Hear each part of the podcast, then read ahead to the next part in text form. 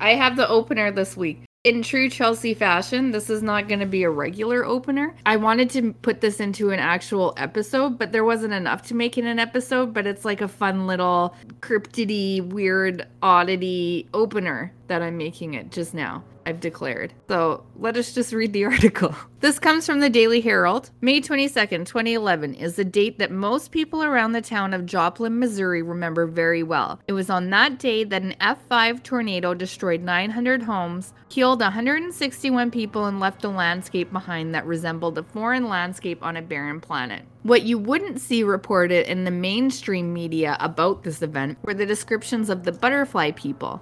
These stories were mainly told by small children to parents in hospital waiting rooms, standing in line for water or donated food, and to the Red Cross counselors. Multiple children of varied ethnicities and socioeconomic status told eerily similar stories of seeing beautiful humanoid creatures with wings hovering over certain children and parents in that storm in a protective manner. They were described as colorful and pretty, so children called them butterfly people. Most of these stories had common elements. The tornado hit their home, often parents were praying, the roof was ripped off, children saw a butterfly person descended down from the sky and covering them with wings. Those particular children usually emerged from the wreckage in good condition. Another version states that children saw butterfly people carrying other kids and adults up into the heavens, the ones who didn't make it out alive, presumably their souls. About one half of the children were counseled at Joplin Child Trauma Treatment Centers set up in the schools afterwards. The clinical director, Daniel Robinson, heard these stories firsthand from many different children. Many of these children stated that they somehow knew these butterfly people were there to calm them and help keep them safe really cool little story. It took place a while ago. This basically summarizes everything that happened with it. Basically, there's a tornado, kids saw butterfly people carrying people to safety or up into the sky. Wouldn't make for a whole episode. I'm actually suspecting that this came up in your moth person research. It didn't actually it come up on a Reddit thread. Okay. Yeah, but I can see why you would think that. I also think that the population that is telling us this is a little biased in how the butterfly people were helping them, in the sense that only the people who survived the tornado will believe that the butterfly people were there to protect them, not the people who died. So, who may have been, in fact, killed by the butterfly people. okay, this might be a much more alarming article of killer butterfly people. Tornadoes are now equipped with killer butterfly people. Yeah, yes. which is uh, only target some people. They save some, kill others like a remarkably large amount 161 people. And with that, we all have a new fear of tornadoes unloading butterfly people to wreak havoc and steal our souls. And with that, I think we can get into this episode. Yeah, let's do it. From the unexplained to the mundane, come join us on a journey to the fringe. Hello, and welcome to Journey to the Fringe. Some may say the most important media ever created by humanity. Yeah. Which is why it's important to look at qualifying words in promotions. We are your fringy hype team, Taylor and Chelsea, and today we are here talking about that little recurring theme of reincarnation. Not recurring with us, just with nature, as it is, if you believe in it. It's probably recurring with us. Let's lay it out. I'm going to look at some of the researchers that have been looking at this. I'm going to talk about their process and then we're going to look at some examples that they've looked at around the world. I am going to say a few things right off the bat that I think need to be addressed. All cases I could find are reincarnation examples of people reincarnating as people, which is only a small sect of people who believe in reincarnation believe that it's exclusively in that way. The second part, we're going to be talking about reincarnation. There are definitely downsides to groups of people who believe in reincarnation out there. I specifically want to make note of the Indian people's belief in the caste system, where the lowest group of people are born into that caste because they did bad things in their previous life. The untouchables are treated absolutely awful because the people who believe in the caste system believe that they deserve that awful treatment from what they did in past lives. It is absolutely terrible and not something that should be done. We are just going to be looking at this as a fun thought and nothing outside of that. So do not treat people like shit because you think that they deserve it from from what they did in past lives. I just need to get that out there right off the bat. You're not allowed to do your own karma. That's up to the universe. And just a quick note I have read Dolores Cannon. I do like her. She has a lot of books. She talks about one of the things she has in her books is about reincarnation. And she does talk about and have people who go back through regression, I believe it is. It's been a lot of years now since I read The Convoluted Universe, and there's many, many Okay. other books after this. She does talk about people reincarnating Incarnated from animals, Okay. people who have memories of it. Yeah, no, um, and that is actually something I'm going to talk. Well, I don't really talk about, but I should have touched on. We'll talk about it now. I am only talking about at this point non-regressed memories. Like these are ones that children Okay. have of their previous life. Okay. Or what they state is their previous life. Past life regression is a completely different category, as well as adult reincarnation memories, which is a completely different category Okay. that we could talk about at a later date. And I'm glad we clarified that. Okay. All we're talking about right now is children who believe they are born and reincarnated from somebody else. Okay. I like these regressions, or not regressions. These You said stories, regression, yeah, these now I'm thinking of non-regressive it. stories, yeah, I love the, the children's stories. I think they're really cool. yeah. And there's some interesting ones, and at the end, we're going to talk about some interesting research that's gone on in this area as well. Nice. But without further ado, there have actually been quite a few researchers who have looked into the subject. We're going to be focusing on just a select few of them. The most important one we're going to be talking about is Ian Stevenson. He received his bachelor in science in 1940. He then enrolled in McGill Medical School and he completed a four year program in three years and graduated the top of his class in 1943. He was a professor at the University of Virginia School of Medicine for 50 years and he was a chair of their Department of Psychiatry from 1957 to 1967, Carlson Professor of Psychiatry from 1967 to 2001, and Research Professor of Psychiatry from 2002 until his death in 2007. As a founder of and director of the University of Virginia School of Medicine's Division of Perceptual Studies, which investigates the paranormal, Stevenson became known for his research into cases he considered suggestive of reincarnation. The idea that emotions, memories, and even physical bodily features can be passed on from one incarnation to another. In the course of his 40 years doing international fieldwork, he researched 3,000 cases of children who claimed to remember past lives. His position was that certain phobias, philias, unusual abilities, and illnesses could not be fully explained by genetics or the environment. He believed that in addition to genetics and the environment, reincarnation might possibly provide a third contributing factor. Stevenson helped to found the Society of, for Scientific Exploration in 1982 and was the author of around 300 papers and 14 books on Wow. reincarnation, including probably his most prominent book, which is called 20 Cases Suggested for Reincarnation, written in 1966. Cool. And I should say, right off the bat, I pulled a lot of my research from a website called Psi Encyclopedia, PSI Encyclopedia. They have absolutely excellent articles. It's basically the Wikipedia for the psychic and paranormal phenomena. So, um, if you are looking to do more research into this or you find these stories interesting, there are so many more to look at that I just like, I couldn't include everything and I had to look at just a select group. Well, of course. We're also going to be talking about James Matlock, who earned his English Bachelor of Arts from Emory University in 1977. And in 1983, Matlock began postgraduate work in library sciences at the University of Maryland, concentrating in archives. He received his Master's of Library Sciences in 1985 and was offered this job of librarian and archivist at the American Society for Psychical Research in New York. In 1989, he was commissioned to organize the collection of J.B. Rhine's Parapsychology Laboratory at Duke University in Durham, North Carolina. For his library science work, Matlock wrote a survey of archival collections in parapsychology, which was later published. While working as ASPR's librarian and archivist, he began writing papers on the history of parapsychology and on reincarnation. He published the introduction to his inventory of Rhine's Parapsychology Laboratory records in 1991. Jim B. Tucker was born Goldsboro, North Carolina on January 1st, 1960. He graduated Phi Beta Kappa with a Bachelor of Arts degree in psychology in 1982 and completed his MD training in 1986, both at the University of Carolina, Chapel Hill. He then took a postgraduate training in general psychiatry and child psychiatry at UVA, become board certified in both in 1992. He stayed in the town of Charlottesville to begin a successful psychiatric practice. Currently, Tucker serves at UVA as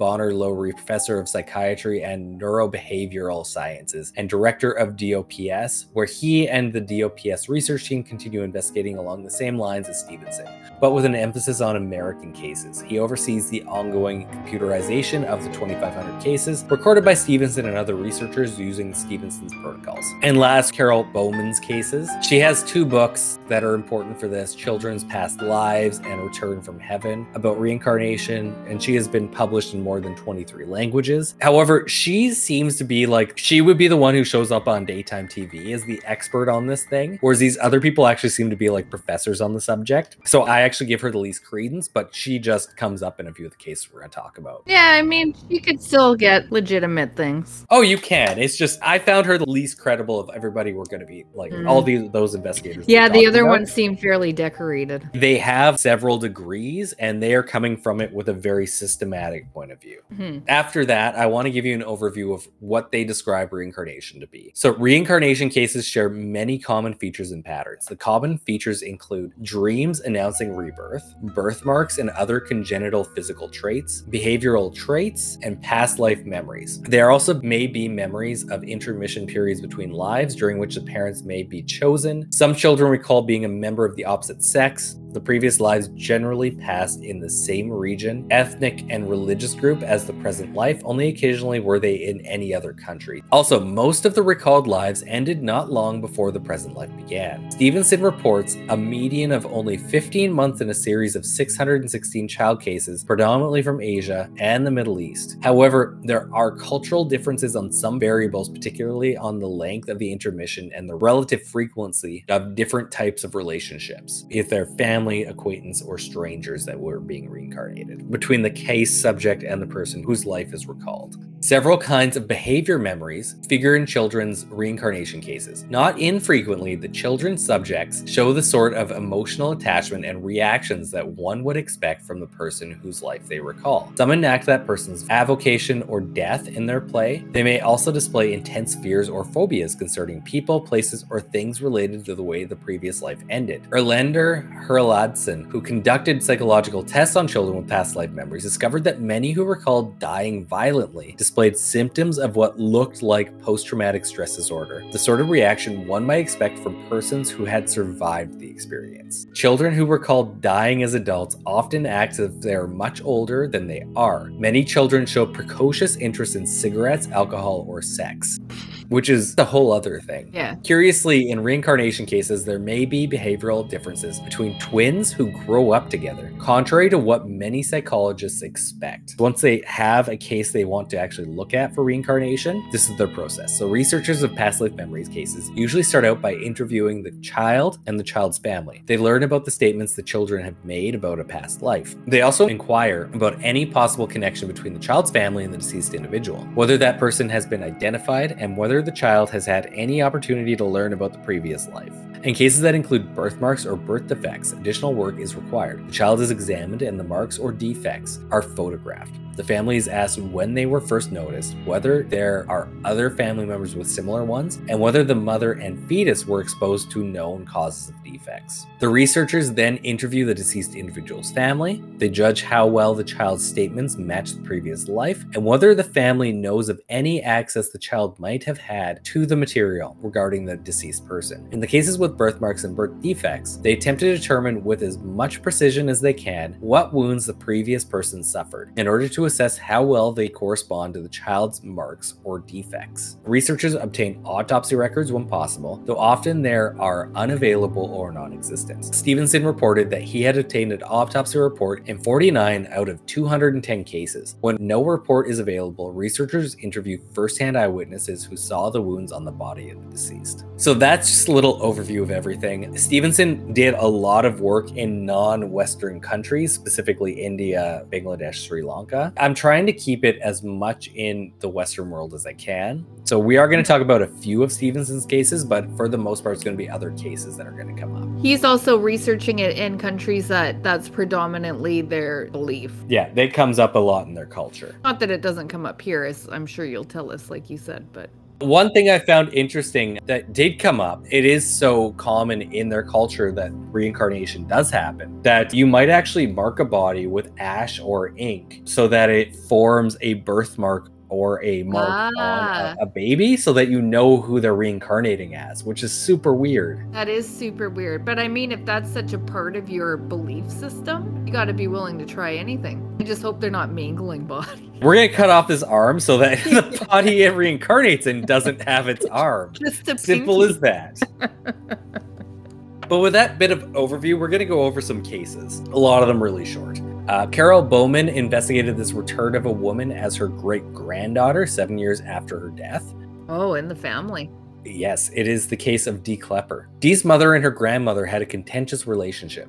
After her grandmother's death, Dee's mother dreamed several times of her grandmother, but each time the woman was going away from her. Then, when she became pregnant with Dee, she began to dream of the woman coming towards her. When she was about seven months into her pregnancy, she started to sense her presence. She considered the possibility of reincarnation, but had read that there was invariably a lengthy period between lives and so dismissed it. When she first held Dee, she was overwhelmed with a feeling of familiarity. Still, reincarnation was so far from her expectation that she did not credit the sensation for long. But when Dee reached two years of age, she began to behave more and more like her great grandmother and to recognize places and people her great grandmother had known. When a friend gave her three cats, she named them Jenny, Layla, and Lester, which her mother later found on a family genealogy.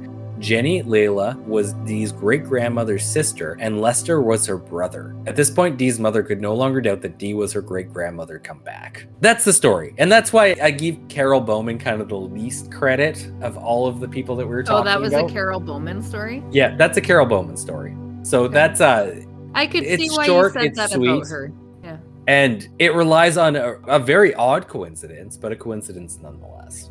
Yes, that's what I was gonna say. It doesn't seem like something you can scientifically like. It's just a neat little story. This next case is known as Bobby Hodges and was independently investigated by both Jim Tucker and Carol Bowman. Bobby's first word was cousin. He talked frequently about wanting to live with his cousins. The significance of this began to emerge when he was four years old. One night after his bath, he asked his mother if she remembered when he and his younger brother Donald had been in her tummy together. She replied that they had not been in her tummy together, but he insisted that they had, although they had not been born. Gradually, it became clear that he was referring to a miscarriage his aunt had suffered when she was carrying twins, seven years before his birth. Oh, creepy. Bobby said that he had tried to return to his aunt but found her womb already occupied. Indeed, she had become pregnant shortly after the miscarriage with one of Bobby's cousins. Bobby accused Donald of causing the miscarriage and demanded to know why, at which Donald took his dummy out of his mouth and yelled, I wanted daddy. Bobby also correctly described his parents' wedding, which had occurred while his mother was pregnant with him. He wanted to know why he had been born by cesarean section. His mother explained that this had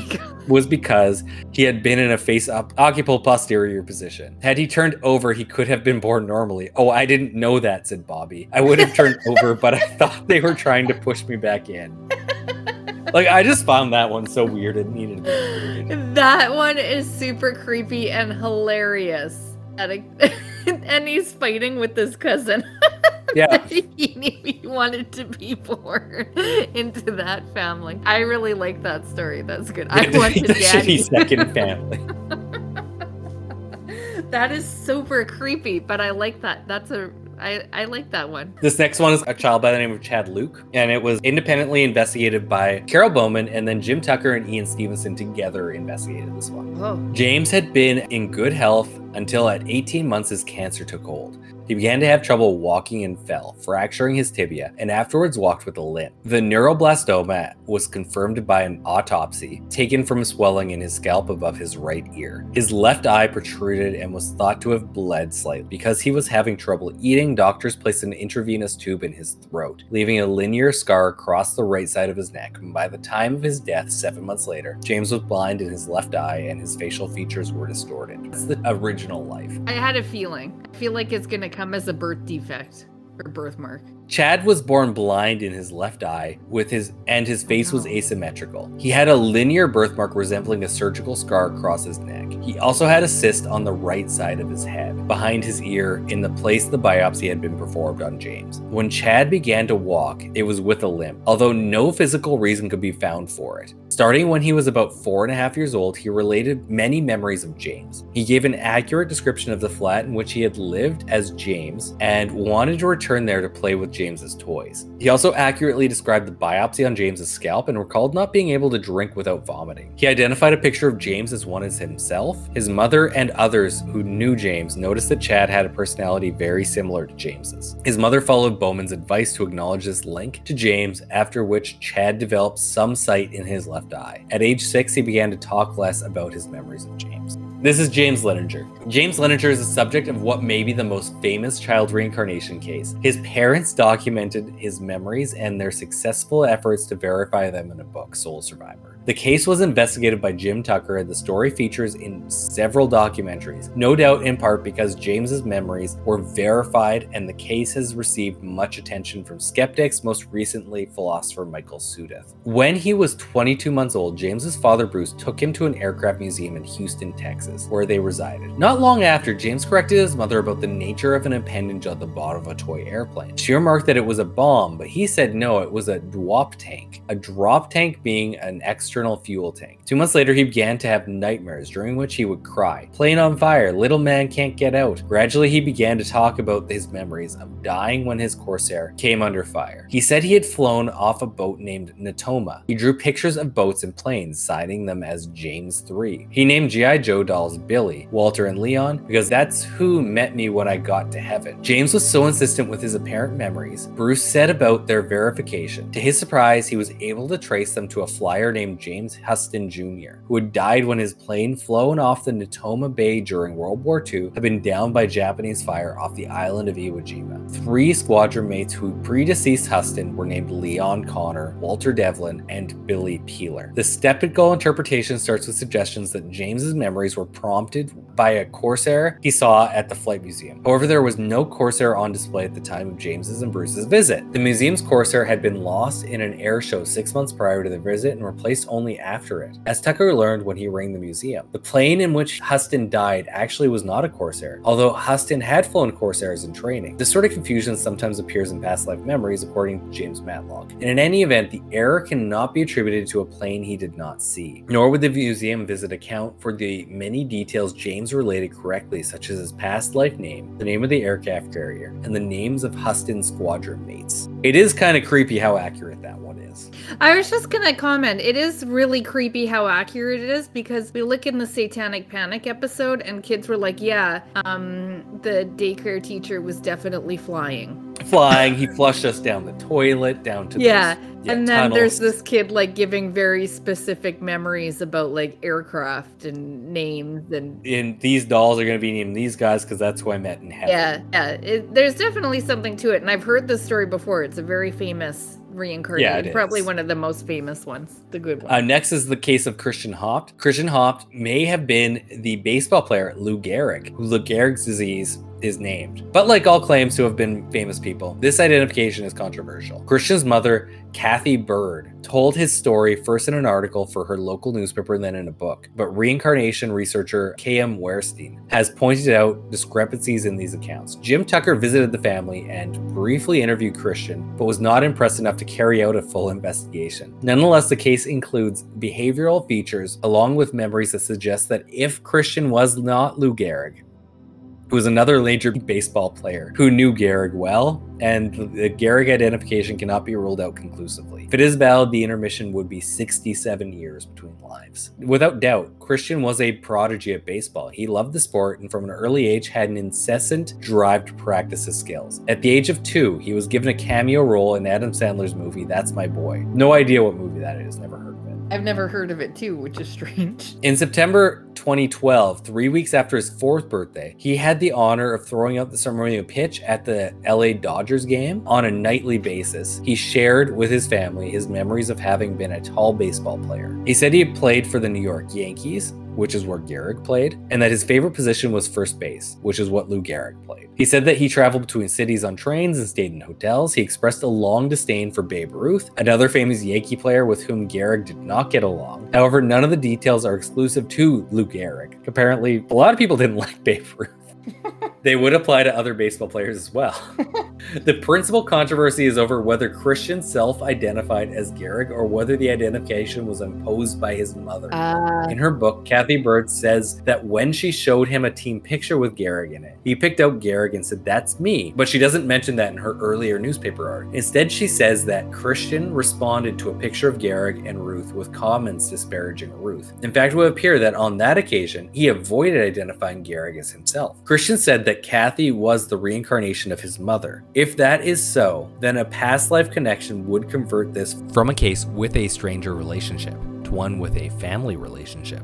This would be true if he were recalling the life of another player, however, and so provides no support for the Gehrig identification. I do like that these investigators who are actually trying to do the work in this are keeping their investigation work at the highest echelon. I mean, you gotta. Yeah, exactly. You got to take it serious. Yeah. If you want your work to be taken seriously, you have to use, you know, good, Yeah. good thing, good stuff. This is a 1917 case out of Cuba, Eduardo Esplugas Cabrera. It's a nice name. It is a hard name to say, that is for sure. Splugas. Esplugas. I like the splugas in it. It was first reported in a Puerto Rican paper, but concerned a Spanish family residing in Cuba. Their four year old son claimed to remember having lived before at a certain address elsewhere in Havana. He gave the name of his parent and two brothers. His own name had been Pancho, he said. He used to purchase medicine at an American chemist not far from his house. Eduardo described his memories in such detail his parents decided to test him by taking him to the address he cited. He appeared to recognize the building and went in, then returned crestfallen to his family. The flat he recalled was now occupied by people he did not recognize. Upon inquiry, his father learned that a family of the complexion and name given by Eduardo had resided there until 1903, when their youngest son Pancho had died. An American druggist shop still stood nearby at the time. And here's the story of Stephen Stein. Shortly before she became pregnant with Stephen, his mother dreamed about a boy with Latino features, very different from her family's American stock. During her pregnancy, she had a craving for hot, spicy foods, particularly traditional Mexican dishes. Stephen had the appearance of the boy in his mother's dreams, and, as it turned out, was fond of Mexican cuisine. On his first visit to a Mexican restaurant, he stood for a long period before a map that decorated the back wall, then pointed to a town and said that that was where he was from. He made no more mention of his previous life, though, until he watched television documentary about the Siege of Alamo, in which the Mexican army had defeated American settlers in 1836. He pointed to a spot in front of the compound as the spot where he had been shot and killed. Around this time, he began to experience chronic retinal migraines. At 30, Stephen had a drop seizure and lost all motor function in the lower part of his body for several hours. He's the only member of his family to suffer from retinal migraines, the only one with poor vision and the only one to have suffered seizures. If the Mexican soldier was shot in the head, this might be the origin of Stephen's symptoms, for which no physical cause had been found. With that one, there was no actual description of how that previous life ended, so it can't actually be confirmed that that's where that Hmm. came from. I was gonna ask, are we sure that Stephen has the same father is the rest of the family? If he looks so different. Also, that uh, it was a super vague case. Yeah. Okay, this one is super in detail. This is the one I said to go deep in detail on. It's going to be long and is the story of Kum Kum, Kum Kum Verma. Where's the story coming from? This is in India. Nice, okay. Kum Kum Verma was born in 1955, the third child of BK Verma and his wife Subhadra. They lived in Bahira, a village in northern Bihar near the city of Darbhanga. Aged three and a half, Kum Kum began speaking of a previous life in a family of blacksmiths in Urdu Bazaar. Gradually, other details emerged. She had a son named Misri Lal, also a grandson, Gauri Shankar. She said that she had died because of an altercation poisoned by a daughter in law. She asked to be called Sunari, which in Maithili, the local dialect of Bihari, means beautiful. Later, it was realized that she was trying to say Sundari. Kumkum's parents did not encourage her to talk of a previous life and ignored her request to be taken to Urdu Bazaar. They were alarmed at the strength of her feelings and feared the excitement of tracing the former family would make her ill. However, they did not try to suppress her talk. An aunt took an interest and made written notes of many of these details when Kumkum was about three and a half years old. This was before an attempt at verification took place a few months later when she was four. Kumkum's father mentioned her statement to a friend, Harish Chandra Mishra, a senior official in the estate of Maharaja of Darbhanga. Harisha Chandra Mishra sent an employee to try to find a blacksmith named Gauri Shankar. The family was successfully traced, and Gauri Shankar's father, Misri Lal, confirmed that Kumkum's statements and behavior accurately conformed to facts in the life of his mother Sundari. Kumkum's parents would not allow Misri Lal to meet the child nor let her visit family in Urdu Bazaar. However, her father went to Urdu Bazaar once to meet members of the previous family and photograph people and objects he thought she might recognize. In 1961, a journalist visited both families and wrote a detailed report of interviews that he carried out with them. Two years later, P. Pal, an Indian investigator and field assistant of Ian Stevenson, conducted his own interview and was furnished abstracts from Kumkum's aunt's notebook, although the notebook itself was later lost when the aunt loaned it to a friend who did not return it. I don't like that part of the story, but nonetheless, apparently it is documented. Less documented as it is. Stevenson himself became involved in the case in 1964 when he re interviewed Kumkum's parents and the aunt who had written down Kumkum's recollections. More interviews were carried out by Stevenson's team in 1965 and 1966. Stevenson returned in 1969 and carried out additional interviews with all main informants. And to note, Kumkum by this time had lost nearly all the memories of the previous life. Stevenson's notes about the case in the first volume of this case of reincarnations type series, published in 1975. Darbhanga is a large city near India's northern border with Nepal. Sundari's family lived in the Urdu Bazaar quarter of the city. Being members of a low class of small businesses and artisans, their paths would not have crossed with those of educated Vermas who lived in Bahera, a large village in the same district, about 40 kilometers from Darbhanga. The Vermas farmed land, and Kumkum's father also practiced as a homeopathic physician and wrote books. Sundari's family, by contrast, had little or no formal education. Dr. Verma said he had never been into Urdu Bazaar. The friend in Darbhanga who helped trace the family did not know much about Urdu Bazaar and had not heard of Misri Lal Mistri. Dr. Verma said he did not discover any friend he and the other family had in common. Misri Lal said he never went to Bahera until doing business there in 1968 and did not visit the Vermas. His son, Gauri Shankar, said he first went there in 1959 to visit Kumkum after hearing that she was talking about the life of his grandmother. So, pregnancy experiences in this one. Kumkum's mother had some unusual experiences while she was pregnant with Kumkum. She liked milk, fruit, and salty food more than was common for her or which she had experienced during pregnancies with her other five children. After Kumkum was born, she was especially fond of those foods. Super interesting fact on the last two, I think, that the mothers took on the cravings of what the people had in their past lives. Exactly, yeah. That's at least in that other one, there wasn't enough information about the father to actually know anything about that. Yeah. But in it's this still one, an interesting point Yeah. that has been made a couple of times now. If I mean once is interesting enough if it's a legitimate case, but it's been twice. Just like a super strange kind of thing because it's not them. exactly. It seems to be coming through that it's so strong, and maybe that's why the kids still remember memories. Maybe it's just really strong with them.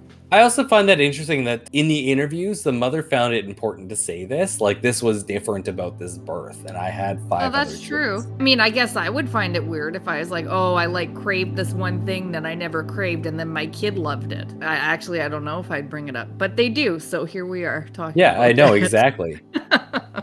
Sundari, it turned out, also was specifically fond of salty foods, though she was not noted for liking milk or fruit. So, yeah. weird cravings that didn't necessarily correspond. During her pregnancy, though, Kumkum's mother also dreamed of a girl surrounded by snakes. She had no dreams involving snakes with her other children. Given that Sundari had a pet snake, this dream qualifies as an announcing dream, a dream which heralds a reincarnation. Physical traits. At her birth, Kumkum was noticed to have marks on the lobes of her ears in the place where earrings would have been attached. These markings correspond to Sundari's pierced ears. Kumkum's complexion was unusually fair for her family. As a child, she was slim and taller than other girls her age. Sundari had been tall, slim, and fair in complexion. Of 15 statements included in the excerpts from Kumkum's aunt's notebook Pal was provided, all proved to be true or partially true of Sundari. These 15 statements are only part of Kumkum's memories recorded by investigators, however. Stevenson's list of 56 different statements attributed to Kumkum, who was never taken to Darbhanga and had no contact with any member of the Sundari family, except for the brief encounter with Sundari's grandson, Gauri Shankar, when he visited Bahera. Kumkum's statements that were verified as true for the life of Sundari include the following. My house was built of brick and had tiles, unusual as people usually lived in houses of clay or mud, and the house was on the road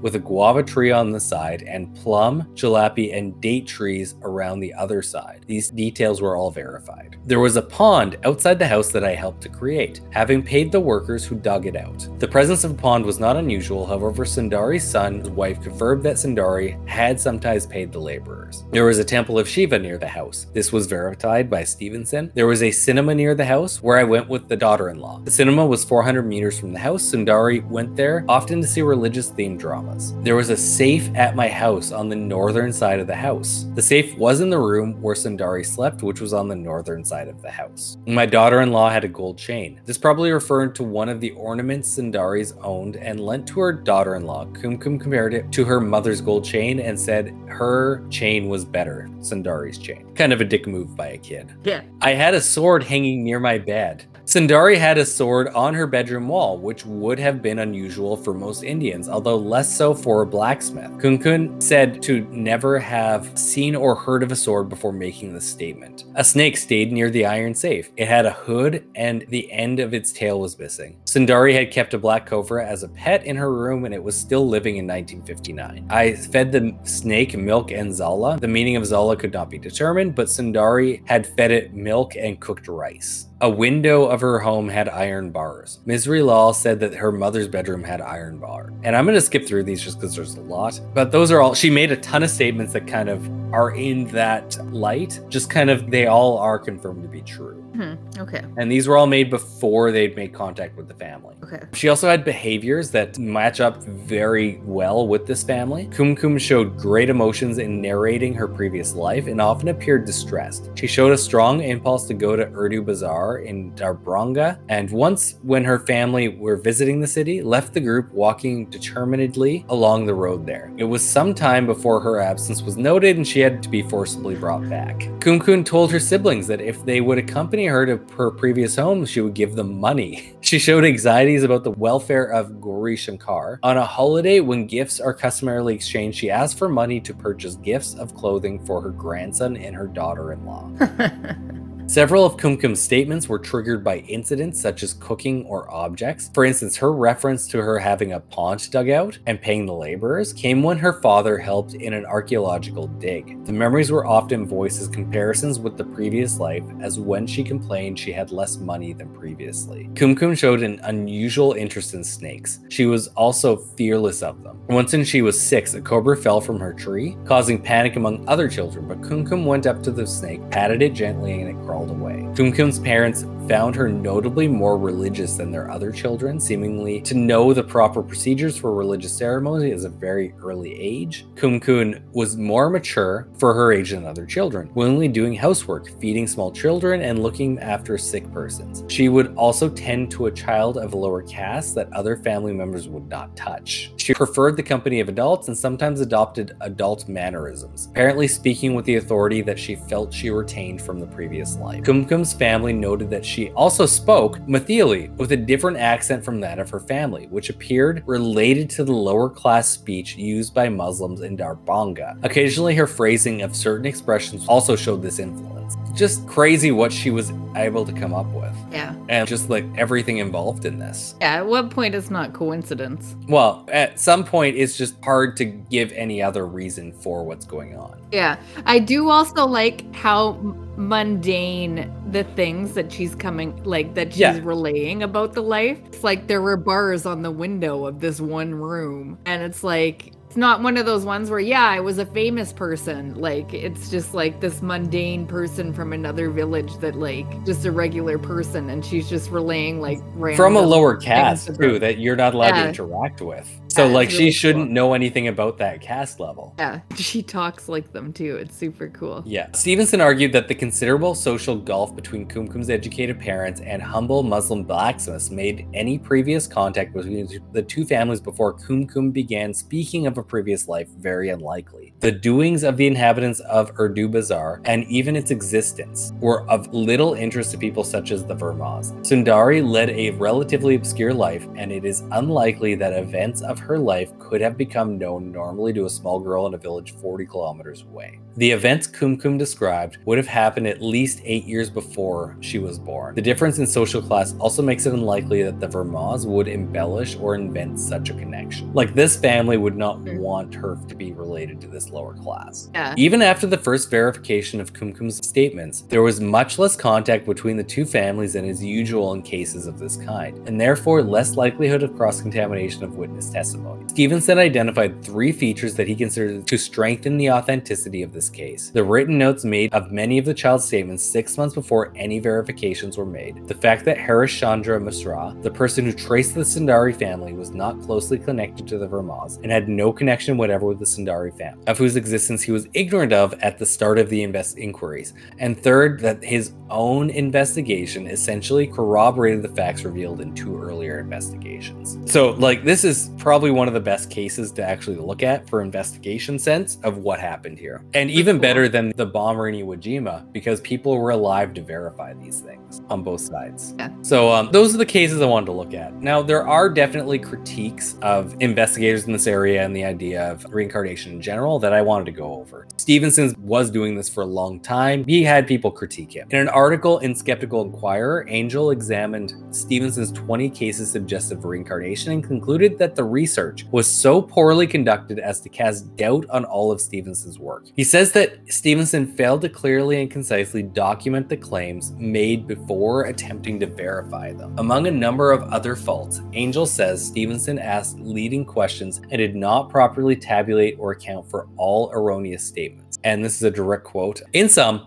Stevenson does not skillfully record, present, or analyze his own data. If a case regarded by Stevenson to be among the strongest of his cases, the only case of 20 that had its purported verification conducted by Stevenson himself falls apart under scrutiny as badly as the Imad Elawar case does. It is reasonable to conclude that the other cases in which data were first gathered by untrained observers are even less reliable than this one. Skeptics have written that Stevenson's evidence has always been anecdotal, and by applying Occam's razor, there are prosaic explanations for the cases without invoking paranormal. Science writer Terence Hines wrote The major problem with Stevenson's work is that the methods he used to investigate alleged case of reincarnation are inadequate to rule out simple, imaginative storytelling on the part of the child claiming to be reincarnated of dead individuals. In the seemingly most impressive cases Stevenson has reported, the children claiming to be reincarnated new friends and relatives of the dead individuals. The children's knowledge of facts about these individuals is then somewhat less than conclusive evidence of reincarnation. There are people who do, however, talk in support of Stevenson. Ian Wilson, one of Stevenson's critics, acknowledged that Stevenson had brought a new professionalism to a hitherto crank prone field. Paul Edwards wrote that Stevenson has written more fully and more intelligibly in defense of reincarnation than anybody else. Though faulting Stevenson's judgment, Edwards wrote, I have the highest regard for his honesty. All of his case reports contain items that can be made the basis of criticism. Stevenson could easily have suppressed this information. The fact that he did not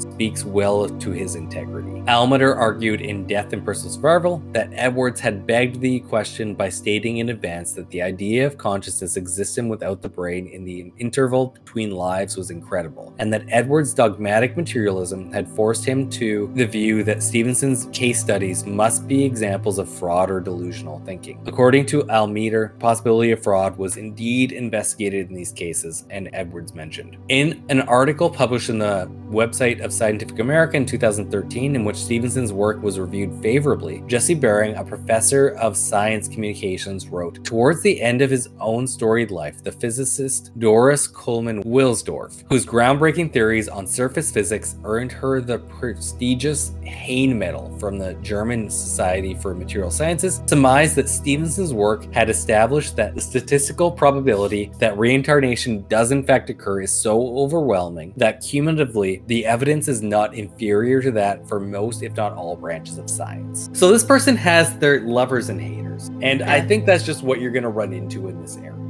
Yeah, of course you are. So I just have a few parting words to go over, and then you can say what you want. And this is just talking about reincarnation in general. We're going to talk about some weird notes that people have found. Okay. The strongest contrasts are between European cases and Asian cases. Most European cases are weaker phenomenologically and evidentially than our Asian cases, and intermissions tend to be longer. The median length of 26 solved European cases for which information is available is 24 months longer than the global median of cases in Stevenson's collection. The American cases are similar to the European cases in this respect. For the 16 solved American cases for which reliable information on the intermission is available, the median interval between lives is 9.5 years. So it's weird that there's a cultural difference between how long it takes to. Uh, That's super weird.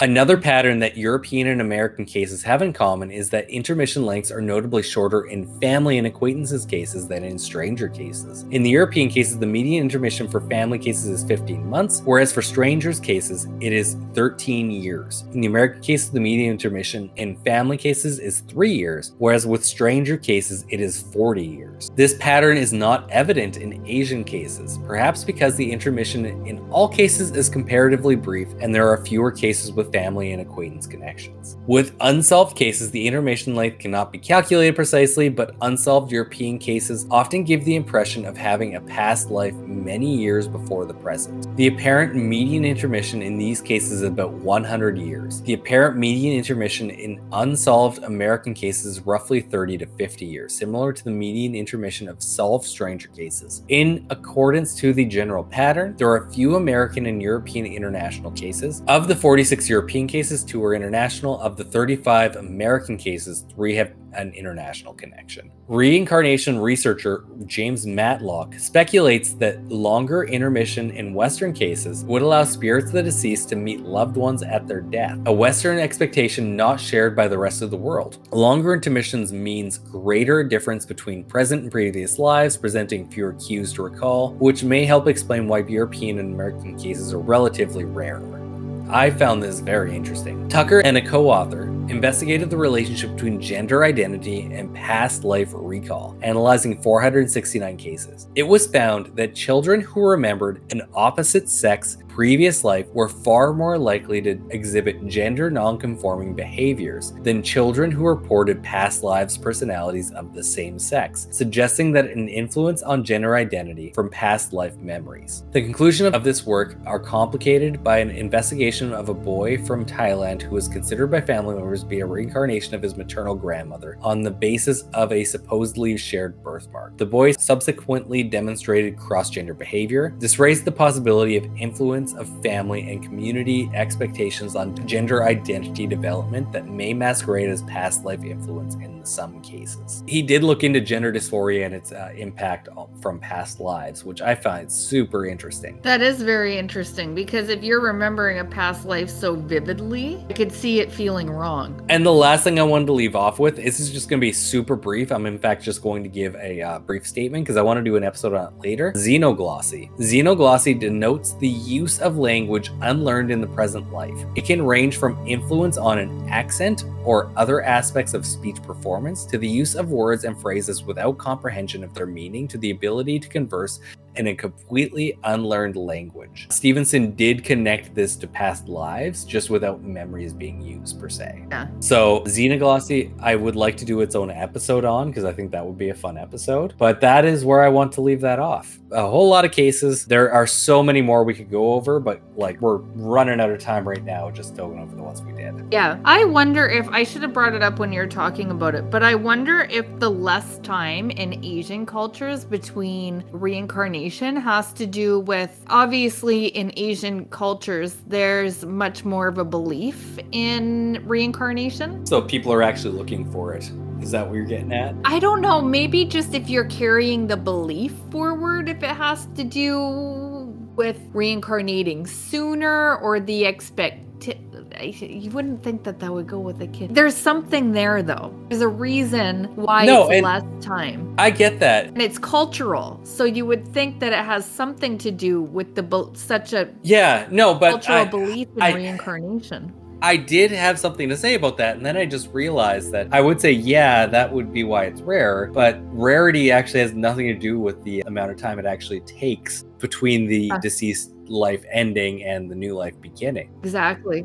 Maybe, yeah. It's, it's hard to speak on. Like, uh, it wouldn't be a actually faux know. pas to talk about it just because it happened so soon. That's the only. or, or it could be because there is that kind of like grieving period. We actually have a fairly long grieving period. in- yeah, and that's the Western only correlation you can kind of make between the two. But even then, that wouldn't impact what he called the intermission period. That would just impact like when you would actually start talking about it or making that correlation, not necessarily um, how long the time between the lives would be. That's a super interesting little tidbit that they're able to put together. I've never heard that before. The other thing with the where you're seeing 100 years between lives, it's almost like they could have fit a whole other life and they're remembering just a life that was strong, came through stronger than another one. But nobody actually knows how reincarnation works and how long you actually have between lives. I assume it varies on lives, how long before you reincarnate. But yeah, those are super interesting facts. Yeah, and of course, I've left out, of course, the most famous um, reincarnation cases of Edgar Cayce, and then oh, what's his pumpkin bowl cut head? Pumpkin. Uh, David Wilcock. David. Wilcock. Yeah, David Wilcock. Um, of course, are just like of course, we covered yeah, on a whole reincarnated. Like, We've already done those. parter. Yeah, that I really like that episode. That's super interesting way that I've never heard it put together before. And if we wanted to, like, we could do um, an adult episode and a xyloglyph episode. I'm sorry, I, I forget the word. I always do. It's a- It's a, weird xenoglossy episode, which I, I think we should do in the future. Both of those. Yeah. And yeah, like weird cases, and there's people doing research into it, so it's interesting. Yeah, I like it. And I will leave my opinion out until I read more about it okay. Because I'm glad it you does- say that because it does not impact my life at all. Yeah. And with that, I have been Taylor here with Chelsea. We are Journey to the Fringe. Thank you all for listening, and we'll see you next week. Hey. Thank you for listening to Journey to the Fringe. If you have liked what you have listened to, please like, share, subscribe, or follow, depending on what venue you are listening to us through. Also, please, if possible, leave a five star review, as that really helps us in the algorithms. Should you wish to interact with us, please check us out on your social media of choice. I bet you we are there. And if you really want to communicate with us and give us ideas for new episodes or tell us that we're wrong and terrible, either way, please send us an email at journeytothefringe at gmail.com. For now, I'll see you in the next episode.